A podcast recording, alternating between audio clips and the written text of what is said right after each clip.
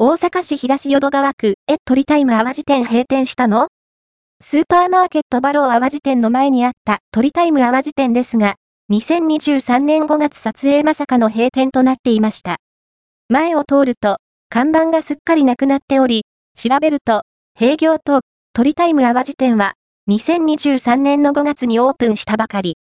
最近では、シャッターが閉まっていましたが、店舗改装のために、休業との張り紙があったので、さらにリニューアルしてオープンすると思いきやなぜ？鳥タイムは、大阪に数店舗構えていますが、ここ淡路店は、揚げ物などをメインとしたテイクアウトやデリバリー専門のお店でした。